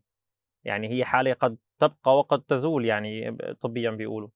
فكمان كانت صدمة يعني هي بحد ذاتها وبش بشكل مفاجئ صار معي يعني. يعني فقت الصبح لقيت ال بالضبط، أوكي. حرفيًا فقت الصبح لقيت نصف وشي على ما أظن اليمين كان إنه غير ما عم باقدر أتحرك، ما عم باقدر أتحكم فيه. يعني ما عم يتحرك. إيه فرُحت تعالجت، أخذت استراحة شهرين من الجامعة، وفعليًا الفصل الأول هذا كان أحد الأسباب آآ إنه ما قدّمت مواد يعني. وبس يعني الحمد لله طِبت منه وانشفيت يعني، الحمد لله. وعرفت إنه مهم جدًا الواحد يهتم بصحته النفسية، وما يظلم حاله وييجي على حاله كتير ويضغط على نفسه، يعني لا يكلف الله نفسًا إلا وسعها. يعني نتابع الأخبار ما ننقطع عن العالم، نتابع أمورنا ما ننقطع عن العالم، لكن بالنهاية نحن ما نحمّل نفسنا فوق طاقاتنا، نحن أشخاص عاديين، وهي الأحداث اللي عم تصير والصعوبات لا نحن أول ناس مرّينا فيها ولا آخر ناس، الحياة من يوم يومها والتاريخ من يومه فيه معارك ومشاكل وحروب ومجاعات، ورح يضل هذا الحكي مستمر، فلازم نحن كأشخاص ضمن هي جوّات هي البوتقة اللي عم يصير فيها، جوّات هاي المعركة اللي عم تصير اللي حوالينا، ندرك هذا الموضوع ونه ونهوّن على حالنا، لكن لم مهم جدًا إنه ما نوصل لحالة من التهوين إلى النسيان والتخاذل والتجاهل، فيعني لازم نكون بحالة توازن بين لا يكلف الله نفسًا إلا وسعها، وبعدين لا يكلف نفسه شيئًا، يعني إنه ما يكون إلي علاقة بالموضوع. هو أتوقع حاليًا إنه حاليًا إحنا نعرّض حالنا لكمية معلومات وكمية أخبار كبيرة جدًا، يعني أنت تخيل أنت سوري بألمانيا تهمك قضية سوريا آه، أول شي، بعدين آآ فلسطين، العراق، آآ إيش عم يصير بألمانيا، والله المغرب فيها زلزال، كمية الأخبار وإنك لازم تتفاعل معاها، لازم تعطي ردة فعل، إذا في وقفة، إذا في جمع تبرعات، فكثير شغلات ومع الدراسة مع الضغوط ال آه، الاجتماعية اللي عندك آآ شيء كبير كثير على الشخص الواحد. فعليًا، تمامًا، هذا الشيء كمان. لازم نحن نستوعبه ويكون واضح أنت مثل ما حكيت. اتزان شوي بهاي نعم. آآ دراستك طوّلت 3 سنين، 4 سنين؟ لا أكثر طوّلت 5 سنين، 5 سنين. نعم. كيف كانت آه، لحظة التخرُّج؟ والله لحظة راحة الحمد لله، لحظة إنجاز مرّة تانية. آمم، أنا بدراستي كان في صعوبات كتير اللي هي آآ، يعني كسوري الصعوبات السورية العامة، بلدنا لسه فيها عم تنقصف، أهلنا عم ينقتلوا، أصدقائنا رايحين، أقاربنا عم عم عم يعانوا، في عندنا ناس يعني بيعزّوا علينا استشهدوا. وإلى جانب هذا الحكي كمان آه، المرض اللي صابني، رد إجت كورونا تعطّلت الجامعة وأجّلوا لنا الامتحانات، وقّفوا أ أحد الفصول الامتحانات، فكان في كتير مشاكل، فلمّا أنجزت الحمد لله كان يعني يعني تعبت لهي اللحظة حتى وصلت لها، فكانت لحظة يعني الحمد لله كمان مليئة بالامتنان. الحمد لله. أنت كت كتبت أتوقع بوست على الإنستجرام بهذا ال الخصوص، إنه نحن آآ أيتام الموطن أو بهالمعنى، نعم، أ إيش قصدك فيه؟ قصدي فيها نحن الشباب السوري بالذات يعني ما لحقنا نكبر ببلدنا ونعيش فيها ونحس فيها كوطن. يعني نحن يا دوب وعينا على الدنيا، قديش بي الشخص بيتم بتبلش تكون شخصيته بالعمر 15 16 نحن لمّا وعينا مع هون كانت الثورة مبلشة وكمية من الظلم هائلة مع الثورة إجت. آمم، من قبل يعني إنه الأحداث اللي صارت والقصف والقتل و، و، و، فنحن ما لحقنا نعيش ونحس بوطن حقيقي، فطلعنا انتشرنا اليوم في إحنا في عندنا 11 مليون مهجر سوري، حوا أكتر من نصفهم برات سوريا، فانتشرنا ببلدان تانية لكن هاي البلدان التانية ما لها وطن حقيقي لإلنا، فنحن فعليًا عم نحس إحساس اليتامى، يعني أنا حتى هذا شيء من الواقع، أنا والدي توفى لمّا عمري 17 سنة كمان آآ تعيش، فكمان في إحساس باليتم، فكان إحساس اليتم منطبق ليس فقط على الحالة العائلية، إنما كمان على الوطن، فنحن بلا وطن يضمنا وبلا وطن نحس إنه نحن أبناؤه الحقيقيين، مم مشردين حول العالم عم نسعى ونحلم ونتمنى إنه يكون في عندنا وطن. تخرّجت نعم. وهلّأ عم تشتغل أتوقع؟ بالضبط تمامًا، سجّلت بالماستر في نفس التخصص، وعم أشتغل كمان بدوام كامل لحتى أجرّب نفسي،. أجرّب شو اللي بيناسب أكتر للماستر يعني، الماستر ليس هلّأ عم شوف يعني عم باعمل بسموها حالة آآ Orientierung حالة إنه أنا أشوف اكتشاف المكان وتوجهاتي لوين، فعم أشتغل كاستشاري تقني، استشاري معلومات يعني استشاري تكنولوجيا اسمه IT consulting وبجانب الشغل عندك نشاطات كثير شُفت، نعم. احكِ لنا عن النشاطات وخلّينا نبدأ بالنشاط السياسي. تماما. في فعليا بجانب لما كنت بالجامعة كمان هي أحد الأسباب ليش كمان يعني الجامعة أخذت معي وقت أكثر غير الظروف آه، كنت دائما أحس إنه في عنا واجب لازم نشتغله في شيء لازم نعمله. يعني نحن الحاجات عنا ضخمة ولازم نلبيها. يعني إذا ما نحن رحنا اشتغلنا مين بده يجي يشتغل؟ حاجات بخصوص إيه؟ حاجات مجتمعية. أوكي. يعني نحن في عنا ناس محتاجة شيء نعمله في عنا قضية كمان. يعني نحن مثل ما حكينا هي قضيتنا ما إنها قضية غريبة عننا. يعني الناس اللي ماتوا أهلنا. الناس اللي استشهدوا رفقاتنا الناس اللي هلأ عم يعانوا ناسنا وبلدنا لساتها اللي فيها شيء فلازم نعمل هالشيء فحسيت إنه لازم نكون حتى عم نقوم بفعل وليس فقط كلام. يعني لا يكفي هلأ هو الكلام ما لازم نستقل فيه. يعني نحن بنقول إنه أخي فقط كلام هلأ الكلام دون فعل لا يكفي. لكن الكلام بذاته مهم لأنه الكلمة يعني هي تحمل الحق وتحمل رسالة الحق وتساهم باستمرار هي الرسالة واستمرار هي القضية. فكان جدا هذا الشيء مهم بالنسبة لي انه أنا ما لازم أسكت. وأنه أنا لأني عانيت لما تتذكر حكيت لك إنه كنت أحس بالقهر كثير والظلم لما كنت بالشام. فلأني عانيت هذا هي المعاناة صرت أعرف إنه أنا هلأ عندي أمانة أنا قادر إني أحكي قادر إني أقول الحق قادر إني أقول الكلمة اللي بدي إياها. فما بصير إنه أنا أخبيها. ما بصير إنه أنا والله أقول إنه أنا كرمالي كرمال والله بجوز ارجع على سوريا بدي ارجع فوت على مناطق النظام فما راح حسب خط للرجع تمام ما, ما بصير أنا أقول والله كرمال نجاتي فرط بالأمانة اللي عندي إياها هي قدرتي على كلمة الحق على قول كلمة الحق. فمن هذا المنطلق يعني كنت شوف وين في مكان نقدر أو أقدر أدعم فيه القضية السورية كنت كن حاول كون موجود فيه. يعني شاركت بنشاطات تعريفية عن القضية السورية عن الثورة السورية عن المأساة وعن اللجوء عملت محاضرات تعريفية باللغة الألمانية للألمان يعني حتى الموضوع هو مو مو بس فقط له تأثير سياسي توضيح مين اللي عنا الجهات الموجودة عنا وكيف يعني الموضوع ننهي نبعد عنه الكذبات الإعلامية والترويج والبروباغندا إنه هي حرب أهلية وإنه هي حرب إرهاب, إرهاب و نوضح إنه كيف بلشت الأمور وكيف كيف العوامل الدينية بتلعب فيها كيف كلمة الله أكبر لا تعني الإرهاب آه، بمسماكم برؤيتكم إنه في لها سياق معين وكيف الناس تحولت من ثورة آه، سلمية تطالب بمطالب حرية وعدالة إلى ثورة مسلحة وكيف حتى الأخطاء الثورة المسلحة كمان كانت موجودة يعني ما نعمل عالم زهري وكل شيء جميل لا نحكي بواقعية كيف شيء فيه أخطاء وكل شيء في كل شيء فيه عم يصير نوضح عنه ويكون في بس الموضوع مو بس له هذا الجانب يعني مو بس دعم. للقضية فقط كموضوع سياسي إنما هون كناس موجودين سوريين بأي مكان بالعالم برات بلدهم مهم الناس تفهم ليش نحن طلعنا. يعني نحن ما طلعنا سياحة مو طلعنا والله لأنه نحن بدنا نصير ألمان بدنا نجرب الحياة الألمانية ونعيشها ونشتغل هون ونستقر هون. لا نحن في عنا كارثة أدت لأنه نحن طلعنا لهون. فأنت لازم تتفهم وجودي هون. يعني في ناس عندها هون كراهية للأجانب وكراهية زائدة للاجئين.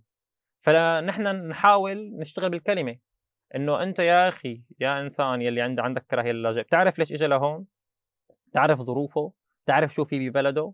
فالموضوع مهم اجتماعيا حتى حتى تخفف من العنصرية تخفف من المشاكل اللي عم يعانوها الناس هون. شفتوا ردة فعل حلوة بال؟ طبعا يعني الحمد لله قدرت ألمس كيف اختلفت كلمة معنى كلمة لاجئ أو معنى حتى شو اللي عم يصير بسوريا حرب بسوريا لعدة ناس ل يعني على مستوى كبير. وبعد فترة كمان فكرت إنه العمل الفردي لا يكفي. فصرت أشوف وين في مجموعة عم تشتغل عم ينسقوا بين بعضهم أشتغل معهم. يعني ننسق وقفات حملات إعلامية حملات توضيح حملات مناصرة آه، وحاولت مع عدة مجموعات يعني. كنت حس كمان هذا الموضوع نحن اللي عنا يا سوريين يعني مثل ما بيقولوا جربت اليمين وجربت اليسار. فحسيت بقديش نحن في عنا تشتت وعنا مشاكل داخلية كمان يعني مو بس مشاكل خارجية نحن عنا مشاكل داخلية ضمن بعضنا. الداخلية اللي هي نحن عنا التقبل يعني إحنا كنا عم نحكي عن العنصرية وتقبل المجتمع الألماني نحن بين بعضنا مشكلة التقبل كبيرة ومشكلة الإقصاء كمان كبيرة.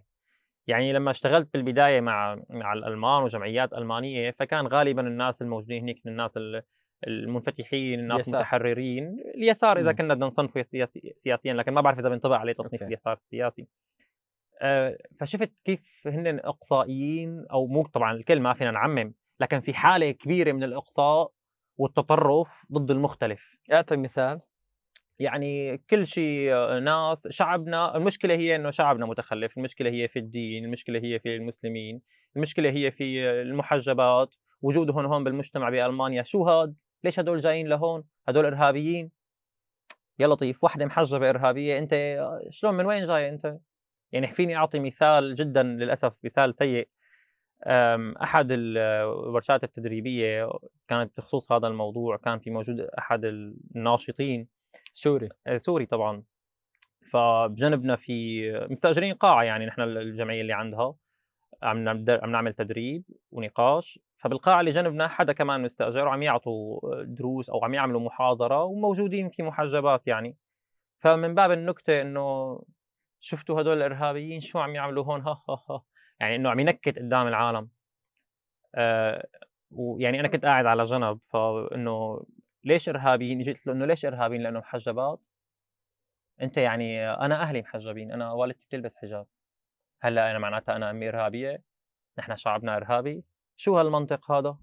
بعدين ليش صار لك ساعة تسب على دينهم وتسب على ربهم؟ ليش عم تسب؟ يعني أنت أنت شو الغاية اللي بدك توصلها من هذا الكلام اللي عم تحكيه؟ ما أنت عم تحكي حرية ما عم تحكي حريات وبدك الناس تعيش بكرامه طيب أنت إذا لما بتعطيها كرامة غيرك وما انك متقبل حرية غيرك شو شو اللي عم تعمل؟ من شان مين أنت عم تعمل هذا الحكي؟ يعني أنت لما عم تجاي عم تقول إنك ناشط وكرمال القضية السورية والشعب السوري. انو شعب سوري هذا اللي أنت إذا شايف وحدة محجبة هي إرهابية. لكرمال مين عم تعمل هذا الحكي؟ قال أنا آسف وكنت عم بمزح وما بعرف شو. فيعني تمرق الموضوع وللأمانة لاحظت كمان وقتها يعني إنه في شوية تقبل يعني لما الآخرين بيشوفوا إنه أنا موجود وإنه أنا لا يقبل لا أقبل بهذا الظلم لا أقبل بهذا الشيء فبيتم بعض الناس يعني بتحترم هذا الشيء. موجود يعني ما لنا سيئين بالعموم لكن موجود حالات شاذة دائما وللمفارقة وحتى نشوف قديش في عنا يعني أمراض مجتمعية يعني هذا الناشط مثلا لاحقا بشوفه مثلا بأحد المرات آه، ناشر على ال social media صورته مع والدته المحجبة. أنا سألت حالي طيب أنت بزمانك لما كنت عم تنكت على الإرهابيات المحجبات قدام العالم قدام الأصدقاء المتحررين طيب ما كنت عم تفكر بامك كيف خطر لك هذا الموضوع؟ يعني في حالة من الانفصام هي اللي ما حكينا عنها تبع الانفصام إنه أنا بلجأ لمجموعة بحاول ألبس لباسهم بالكامل وأتبنى ثقافتهم بالكامل. ففي جلد للذات. هذا شيء جدا خطير يعني على على لما أنت بتهاجم نفسك بتهاجم أهلك بس ترجع تنام بالليل مستحيل إذا عندك ضمير مستحيل تنساها. اي يعني بالفعل هي بس بده يكون في ضمير بالأول يعني عند هذول الناس صح. طيب شو كان شعورك وأنت تتظاهر هون بألمانيا؟ وتعرف إنه ما حدا راح يجي يعتقلك ما راح تجي مخابرات تطلق النار. كيف كان الشعور؟ والله للأمانة أول شيء كنت أشوف المظاهرات ما أنظرها نظرة إيجابية. لأنه كانت يعني تنظيمها ضعيف ويكون هتافات باللغة العربية وأغاني باللغة العربية خصوصا أغاني كمان. فكنت أقول إنه نحن بحالة حزن كبيرة نحن عندنا كمية هائله من الشهداء والتضحيات ما بيتناسبها اليوم. يعني لكل مقام مقال ما بيتناسب معها اليوم هذا النوع من التعبير عن النفس اللي هو التظاهر والهتافات والغناء بالساحات. فلهذا السبب يعني أنا كشخص كسوريا بسوريا كنت روح قلبي المظاهرات. اسمع أغنية مظاهرات بنطرب عليها. لكن هذا الشيء رغم محبتي له لكن ما عندي تفهم شايفه أداة خاطئة. فهذا الشيء اللي دفعني إنه فوت آه، لتنظيم المظاهرات. يعني آه، رحت حكيت مرة المنظمين إنه ممكن بس إنه أنصحكم نصيحة إنه هي الشغلة نعملها بشكل مختلف هي بشكل مختلف. وعلى مرتين ثلاثة أنا عم شارك يعني وأعطي نصائح بشكل أخوي يعني. فقالوا لي إنه طيب ليش ما تجي أنت معنا؟ تعال نظم معنا. أنت مو بتعرف تحكي لغة وبالمره ألقيت كلمة و قلت لهم طبعا. شفتك كمان عندك كثير مقاطع آه، عم تلقي كلمات بالألماني. بالضبط فبما إنه أنت بتعرف شارك معنا. قلت لهم حاضر. أصلا واجب يعني لازم أنا بما إنه عندي القدرة ما أوفرها. أنا لها. إن شاء الله أنا أكون لها يعني وبالفعل سعيت يعني صرنا ننظم. ولاحظته كمان مرة ثانية إنه لما نحن كعموم الناس يعني لما أنت بتجي وبتدلني على شيء صحيح ما راح تلاقي غالبا رفض. يعني الناس لما أنت بتحكي ما مثل ما أنا متصورين إنه أخي ناس ما بتفهم ناس ما بتحب ناس متخلفين ناس لا مو صحيح. لما أنت تجي تشتغل كل العالم بتقول لك وأنت قادر عندك كفؤ عندك المقدرة كل الناس تقول لك تفضل هذا مكانك. فبالفعل نحن لما يعني اشتغلنا مع بعض تبادلنا وجهات النظر والأفكار وحكينا عن غايات التظاهر وطرق التظاهر ولمين متوجه وجدنا إنه في اختلاف قدرنا نختلف فصارت الوقفات هي ما انها وقفات احتفالية صارت وقفات آه، توصل رسالة. صارت الكلمات باللغة الألمانية تضاعفت العبارات صارت تتم مدروسة يتم الترجمة صور. الصور المعروضة الأدوات يعني صرنا نفكر إنه نحن شو هدفنا من هي الوقفة؟ يعني بدنا ننتهي من فكرة رد الفعل العاطفي إلى فعل منطقي ذو نتائج. فهذا الشيء اللي حاولنا نشتغل عليه وقدرنا الحمد لله آه، إنه نعمل شيء مختلف نقدم يعني شيء مشرف. وكانت الناس تقول إنه شيء رائع يعني إنه شيء مختلف. إنه أنا بسمع كثير من أصدقاء هن مع الثورة بيقولوا لك بس أنا ما بطلع مظاهرات. شو بدي اطلع هون أعمل ساوي؟ لما لاحقا صاروا يشوفوا شيء مختلف يقولوا لا كل الاحترام هي واجبنا نحن بنقدر نشارك فيها. خبرنا إذا بتعرف هيك شيء خبرنا حتى نشارك. فلكل مقام مقال. وهي كمان دعوة إنه الشخص لما بيعرف عليه مسؤولية. لما شيء مو عاجبك حاول تغيره مو صعب مو مستحيل. طيب بعد 12 سنة تقريبا هلأ رجعت المظاهرات من جديد. شايف صار فيها تغيير صار فيها يعني فرق كثير عن أول؟ آه والله هي كل مكان له ظروفه. فهلأ رجعت مرة ثانية بلشت المظاهرات وهي أحد الأمثلة. يعني شكرا على سؤالك. هلأ مثلا آخر فترة صار في مظاهرة كانت احتفالية فعليا. وكان في بعض الآراء والأسئلة إنه ليش احتفالي شو اللي. يعني نحن متفاجئين إنه أنتم عم تعملوا شيء احتفالي أنتم مالكم بالعادة هيك؟ فحكينا إنه لكل مقام مقال. هلأ نحن في عنا آه، ثورة جديدة عم تجدد الثورة مرة ثانية وفي ناس في أجيال جديدة كمان عم تجي هلأ عم تشارك بالثورة. فهي لازم من حقها تعيش مشاعر الثورة وتعيش أهدافها وتعيش هتافاتها وعم عم تحفز هي الأجيال. عم تنقلهم الثورة أنت يعني أنت في 10 سنين 12 سنة. جيل كامل هذا ما شاف شيء من الثورة فمن حقهم يشوفوه. ففي تشابه وفي اختلاف بالوعي. يعني اليوم نحن الحمد لله الناس صارت واعية إنه أنا ماني لحالي بالمركب وإذا غرق المركب نغرق كلياتنا.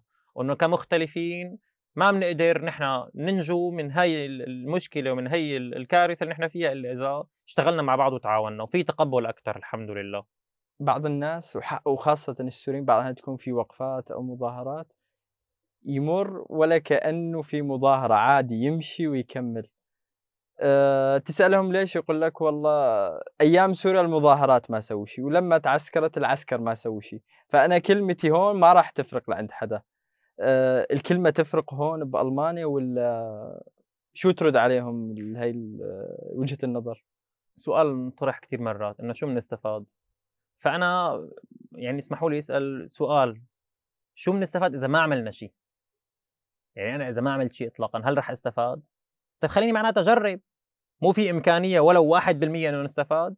ليش حتى نحرم حالنا من هي الإمكانية؟ عدم فعل شيء هو غير مفيد. فعل شيء حتى لو ما نجحنا نكون حاولنا على الأقل. برينا ذمتنا وعملنا الواجبنا وعملنا اللي علينا. وقد لا يكفي لازم نسعى دائما للأفضل. لكن يعني سؤال غير منطقي أساسا. وبنرجع للفكرة إنه هل مفيد؟ إيه مفيد. يعني حتى إذا حكينا بموضوع الفائدة شو الفائدة؟ إذا أنت ما حركت سياسيا لأنه الموضوع صار دولي وتم تدويله فأنت بتحرك اجتماعيا. أنت بتنقل فكر وقضية من جيل إلى جيل.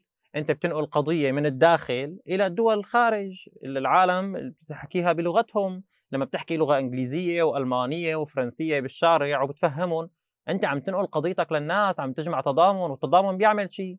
واليوم الشعوب والتضامن الشعبي والناس قادرة إنها تحرك. يعني فعليا دول كاملة بتتغير بفعل بإرادة شعوب. لما بيكون الرأي منتشر طبعا في ظروف دائما وفي سياسة وفي دول عم تشتغل لكن لا يعني هذا الحكي إنه الإنسان يحس بإنه أنا ما في لي قيمة خصوصا إذا نحن مع بعضنا كنا كجماعة وحطينا آرائنا ضمن بعضنا وتضامنا مع بعضنا. لا في لنا قيمة وفي لنا قدرة على التغيير. طيب إحنا شفنا بالفترة الأخيرة كيف اللوبي السوري بأمريكا قدر يأثر على الكونغرس وعلى مجلس الشيوخ مشان يسنوا قوانين ضد النظام. هل في إمكانية إنه يصير لوبي سوري بدول المهجر بأوروبا بألمانيا بهي الدول؟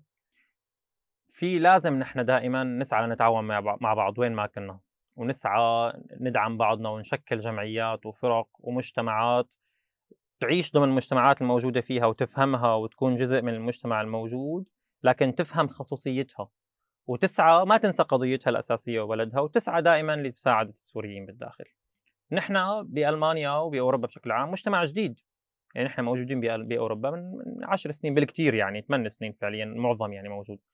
فبأمريكا الموجودين هو مجتمع قديم سوري قديم يعني فعندهم فهم أكثر للمجتمع نحن لكن اليوم هون إيه نحن عندنا القدرة وعندنا الحاجة كمان مو بس القدرة لكن إذا الدولة هون قادرة إنها تشتغل شيء مثل قدرة أمريكا شيء مختلف لكن نحن علينا السعي بنرجع مرة ثانية يعني نحاول دائما نشوف وين ممكن نساعد ببلدنا. فإذا ما قدرنا نساعد بمثلا بشغلات سياسية على الأقل نقدر ندعم بتيسير المساعدات. نأمن مساعدات للناس بالمخيمات نأمن مساعدات للناس بالداخل ندعم قطاعات أخرى مثل قطاع التعليم قطاع الصحة. نشتغل حتى لو مو مع الدولة نشتغل ضمن بعضنا. نحن لما بنجمع خبراتنا ونعمل مبادرات وجمعيات وهذا الشيء عم يصير يعني ضمن ألمانيا. نحن بنقدر ندعم الداخل. يعني في في موجود الحاجة وموجود المنصات وموجود الجمعيات اللي عم تشتغل هذا الشيء. ولازم نحن أكثر وفي حاجة أكبر لسه يعني نشتغل.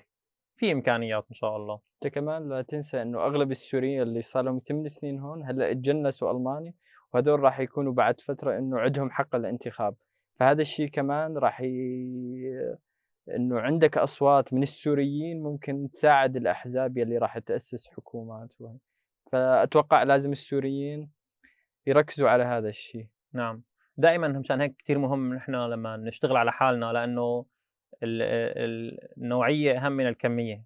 فلما يكون الإنسان فاهم وواعي ومؤثر يشتغل مكانه يعني نحن إذا قدرنا ندعم بعض كفهم شخص فاهم مع أشخاص وآخرين واعيين نقدر نأثر نقدر نعمل تغيير خصوصا بهي البلدان اللي لنا فيها حقوق كبيرة مثل حق التجنيس. فنحن قادرين ولما نصير قادرين فنحن حاملين مسؤولية وعلينا واجب إنه نشتغل. حتى شفنا إنه كثير في آه، سوريين صاروا رؤساء بلديات رؤساء آه، نعم. قرى أو أعضاء بالبرلمان حتى. في إمكانية مشان هيك نحن الحمد لله عندنا هي الرفاهية بهذا البلد إنه نقدر نحقق ونوصل لشيء فلا ما نستنى يعني. اللي بيقدر يشتغل شيء ويصير شيء يصير لازم يصير. وما غلط نحن نشتغل لهي البلد لأنه نحن موجودين فيها وعايشين ضمن هذا الشعب ومتأثرين بكل شيء بيصير وبيصدر من قوانين وحتى مجتمعيا بيحدث. لكن ما ننسى نحن من وين جايين واستمرار المشكلة اللي جينا نحن بسببها استمرار الكارثة. يعني نحن لو ما في كان في عنا كارثة سورية ما كنا موجودين هون. ما لازم نكون عايشين منفصلين لكن يعني دائما نعيش بهذا التوازن. لا ننسى اللي اللي صار ونتجاهله. ولا نغرق آه، هون كمان يعني طيب أنت كمان آه، شاركت واشتغلت ببعض آه، منظمات المجتمع المدني تمام؟ كيف تشوف هاي المنظمات وكيف تأثيرها على العرب بشكل عام هون؟ كمان هون عايشت كيف إنه نحن كسوريين عنا خبرات قليلة شوي بالعمل المدني والمجتمع المدني لأنه ما كان في عنا حياة قبل هيك مدنية يعني خبرات بأحسن الأحوال بلشت بال 2010 وهيك شيء ف في بس يعني بسبب مرة ثانية القدرات والطاقات الهائلة وخصوصا أغلب اللي هاجروا واللي نزحوا بالذات على ألمانيا شباب ففي أفكار وفي جمعيات عم تشتغل. ف بنقدر نشتغل على بعضنا وندعم بعضنا بمواضيع الاجتماعية مواضيع اللغة مواضيع الاستشارات القانونية. أه مثلا نحن ضمن الطلاب بالجامعة عملنا شيء اسمه تجمع الطلاب السوريين. نقدر نعمل الطلاب الجدد نستقبلهم كل سنة نعمل لهم محاضرة تعريفية عن المشاكل عن الحلول. ورد نرجع نعمل اجتماع آخر لكل الطلاب بالجامعة نعرفهم على بعضهم نشتغل على موضوع التشبيك اللي هو مصطلح يستخدم بالمجتمع المدني السوري اللي هو إنه الناس تتعرف على ناس ثانيين بتشبههم عندهم نفس تجاربهم ويدعموا بعضهم ويشتغلوا ويصير في تبادل للمعلومات والأفكار. فموجود هذا الشيء هذا بمجال التعليم في بمجال الاجتماع حكينا المجتمع في الترجمه واللغة الأمور القانونية. آه، في مجال كمان أخرى مجالات أخرى للتطوع مثلا إذا نحن بنقدر نعمل هون شيء آه، يكون تأثيره موجود بسوريا مثلا موجود في جمعية كمان هلأ عم نشتغل معهم اسمهم جمعية أبجد. بيعملوا عم يخلقوا جو من إنه نحن نشتغل هون ونشتغل على ثقافة تعليمية هون وندعم بعضنا تعليميا وندعم الدراسة في الداخل السوري. فنعلم أطفال المخيمات اللي ما عندهم مدارس ندعم مدارس يعني. ندعمهم ماديا وتنظيميا لأنه نحن عندنا الرفاهية بإنه نقدر شوية مصاري نوفرها ونتبرع فيها حتى هدول شوي هون اللي هن قلال بيعملوا فرق هنيك. فموجودة هي كمان الجمعيات والمبادرات. آه، انتشرت بالفترة الأخيرة إنه أغلب منظمات المجتمع المدني اللي هون بأوروبا أو بأمريكا عندها أجندة مشان تأثر على العرب اللي هون على النساء بشكل عام. وعلى الأطفال بشكل خاص، شايف هالشي والّا؟ تمامًا، في كتير جمعيات هون هي يعني هي بتكون ألمانية مع سوريين، فهي أكيد آآ فكرها وقيمها قيم غربية، قيم ألمانية، فمانو شيء غريب إنه هن يكونوا حاملين هاي القيم ويحاولوا ينشروا قيمهم، كل المجتمع يسعى إلى نشر قيمه يعني وتثبيتها، لكن الفكرة إنه نحن بمجتمع حُر فاتح المجال لأي شخص إنه يشتغل، فلمّا بتشوف إنه في جمعيات عم تحاول تمرّق إيديولوجيا وأجندات، طيب اشتغل، قوم نعمل أنا وياك جمعية ونشتغل من غير ما نمرّق إيديولوجيا وأجندات، يعني موجود مفتوح المجال. وفي شغ شيء آخر إنه نحن عندك أنت بأي مكان حرية الرأي، يعني أنت فيك تقول إنه أنا شايل الشيء اللي بيعجبني والشيء اللي ما بيعجبني، يعني شو الشيء اللي شايفه صح والشيء اللي مو شايفه صح وشو اللي ما بيتناسب مع قيمي. ففي مجال يعني موجود هذا الصراع، موجود هذا الخلاف، لكن يعني في مجال إنه الشخص يكون موجود طرف وطرف آخر، وهي رفاهية مو موجودة بأي مكان. وكمان أنت كنت عضو مجموعة آآ استقبلتوا شخصيات سورية. نعم. آآ استقبلتوا الدكتور برهان غليون، استقبلتوا عمر آه، الشغري، واستق آآ استقبلتوا بشر نجار أتوقع. صحيح. كيف تشوف المؤثرين السوريين آآ بأوروبا، بأمريكا بشكل عام، وكيف تأثيرهم على الناس وعلى الأشخاص؟ هلأ أنا كشخص باحب وين في شي نشاط سوري باحب شارك فيه، يعني وإذا قدرت ساعد بساعد، فبعض هدول النشاطات كنت فيهم مجرد حضور يعني إنه بس عم أحضر، البعض الآخر كنت بشارك بالتنظيم، مشارك بإدارة الحوار، مشارك بشكل عام يعني بالفعالية وبالنشاط. آآ كان جميل جدًا رؤية آآ عطش الناس وعطش السوريين لشيء بيشبههم، شيء بيحكي عنهم، يعني لمّا بيكون هذا المؤثر موجود هو شخص مثلنا بيشبهنا، عنده ظروف تشبه ظروفنا، عنده أوجاع وآلام نفس آلامنا، يعني همومنا أنا لمّا باقعد مع شخص من مجتمع ألماني ما راح يقدر يفهمني قد ما حكيت له، لأنه ما عاش هي، بينما هذا المؤثر عايش أوجاعي وبالذات بيكون يعني شيء عظيم لمّا بيقدر يحكي عنها، وبيقدر يتخطى ال ال ال يطلع من مرحلة الضحية ومرحلة المتألم لمرحلة المنتج، مرحلة المؤثر، ف يعني شيء رائع جدًا، وهدول الأشخاص مثلًا اللي ذكرت أسمائهم سواء بشر نجار، عمر الشغري، دكتور برهان غليون، يعني أمثلة على إنه نحن مجتمع منتج ومجتمع ولّاد، يعني نحن في عندنا كتير طاقات. في عنا أمثلة ناجحة غير معدودة، فما نجلد حالنا كتير، لأ فينا نشتغل، فينا نعمل شي، وفي مجال أكتر يعني، دائمًا في في إمكانيات كبيرة، شيء رائع يعني قديش نحن بنقدر نقدر كمان نجمع بعضنا ونعيش لحظات. وفي شي كمان عن طريق هي الشغلات وهي النشاطات لاحظتها إنه نحن عم نقدر آه، نعيش سوريا ونعيش وطن نبعد شوي شعور اليتم نعيش وطن حقيقي برات وطننا. يعني الوطن عم يكون هو شعبنا هو ناسنا هو أهلنا اللي بيشبهونا هو لما نعيش نقدر ناخذ راحتنا ونحكي على كيفنا. وهذا الشيء عم نقدر نحققه هون. هي رفاهية تانية عم نقدر نعيشها. فنحن بألمانيا بالذات ما بظن السوريين بأي مكان آخر عندهم هي الميزة.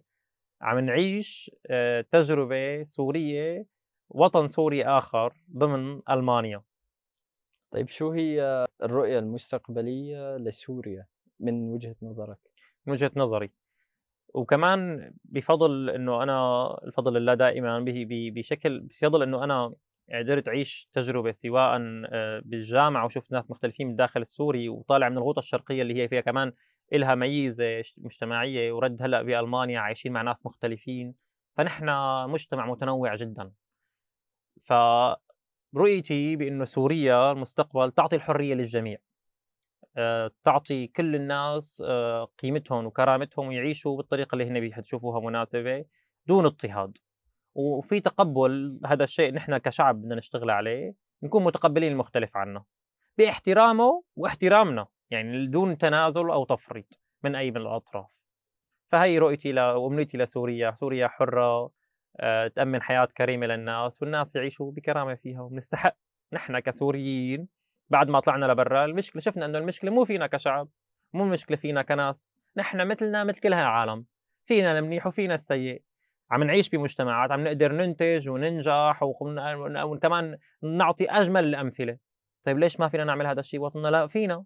بس بدنا ناقصنا دولة تحوانا.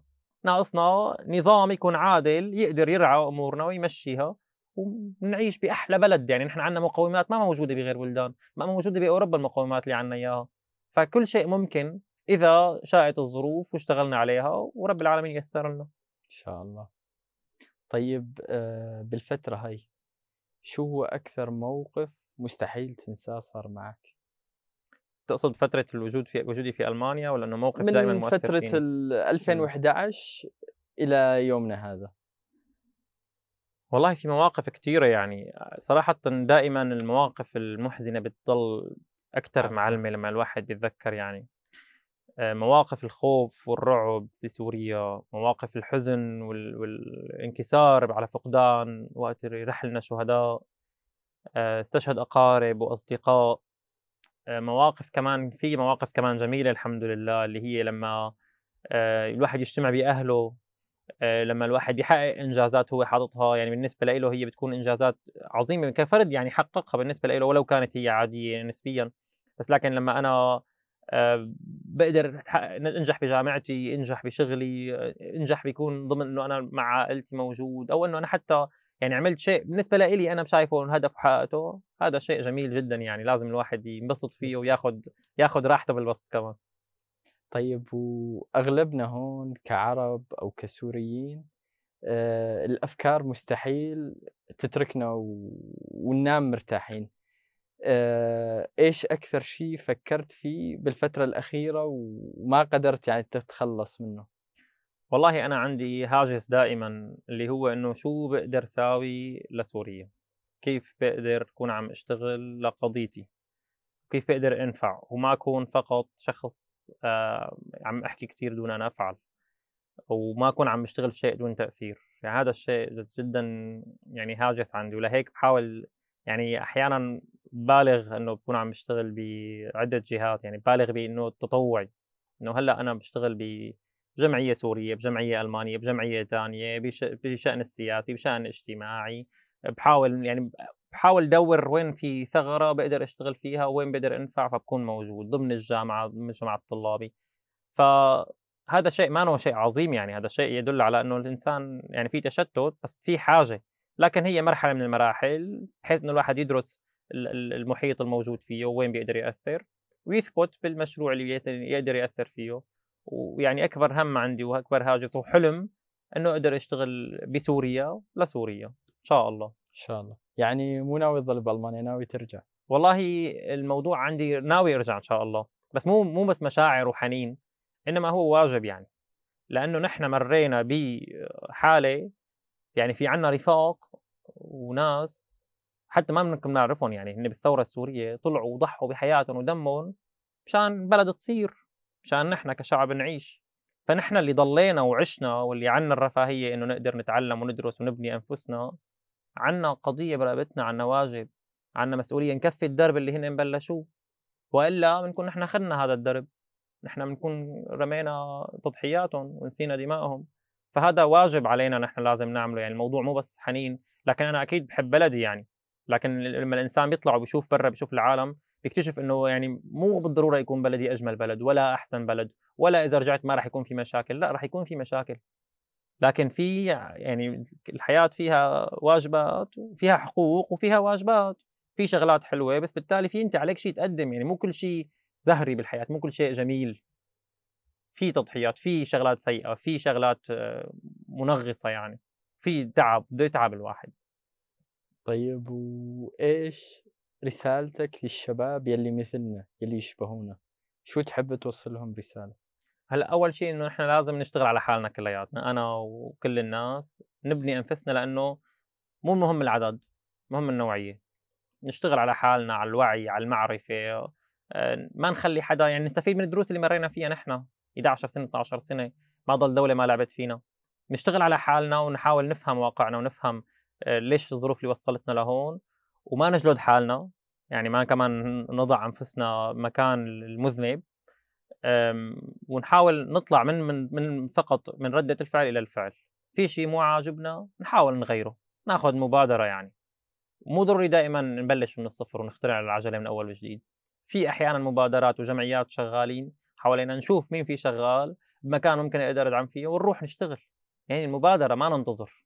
وهي شغلة كتير مهمة، هي يعني أنا نصيحة باوجّهها لنفسي ولكل الناس السوريين، ما نستنى ييجي التغيير بإيده، نحن قاعدين إيه والله إذا بيصير تغيير ممتاز، والله إذا بتنجح الثورة ممتاز، والله إذا بيصير هيك شيء ممتاز، ما رح ييجي التغيير من حاله، نحن بدنا نركض ونجيبه، نحن بدنا نسعى له، إذا نحن ما سعينا له بنكون نحن متفرجين، عم نتفرج على كرة القدم، ما بنربح بس بالنهاية إذا ربح الفريق، الفريق اللي رح يربح ويحصل الكأس، نفس الشيء بالحياة إذا نحن بدنا نحصل ثمار التغيير لازم نسعى لها ونتعب لها، وإلا في فينا ممكن إحنا ما نسعى لها وننتظرها تصير، لكن ما لازم نزعل لما نحن ما بتتحقق لأنه إحنا ما بذلنا لها، وبالنهاية كمان إذا صارت وتحققت فما لنا فضل عليها، وفي حق علينا يعني في كمان بالنهاية كل إنسان عنده واجب فنحن متخاذلين ومقصرين إذا ما أخذنا واجبنا. وفي والشخص كمان المؤمن هذا واجب عليه يعني يروح يحاسب عليه هذا الموضوع تقصير تقصير الشخص محاسب عليه. أنا في أحد الضيوف حكى لي إذا عندك حلم قاتل من أجل حلمك. إذا نجح أنت راح تنبسط إنه حققت حلمك. وإذا ما نجح أنت استمتعت بالطريق فما راح تكون خسران شيء. حرفيا حرفيا نعم. الله يعطيك العافية قصي. الله يعافيك اليوم انبسطت معك وكنت ضيف آه، أعطيتنا قصص أعطيتنا حكايات آه، استمتعت معك كثير والله. شكرا شكرا. يا ميت وردة والله. يا أهلا وسهلا. حياك الله.